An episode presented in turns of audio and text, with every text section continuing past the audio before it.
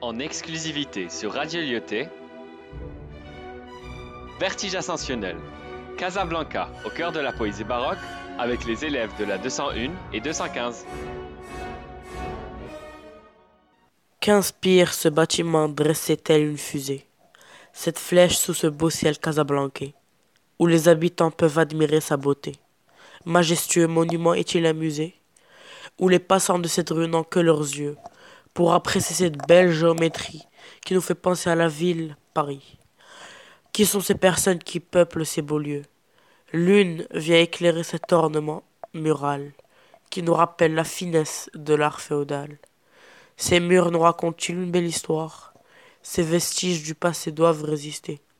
Ces belles pierres nous évoquent un manoir, que notre futur reprenne du passé.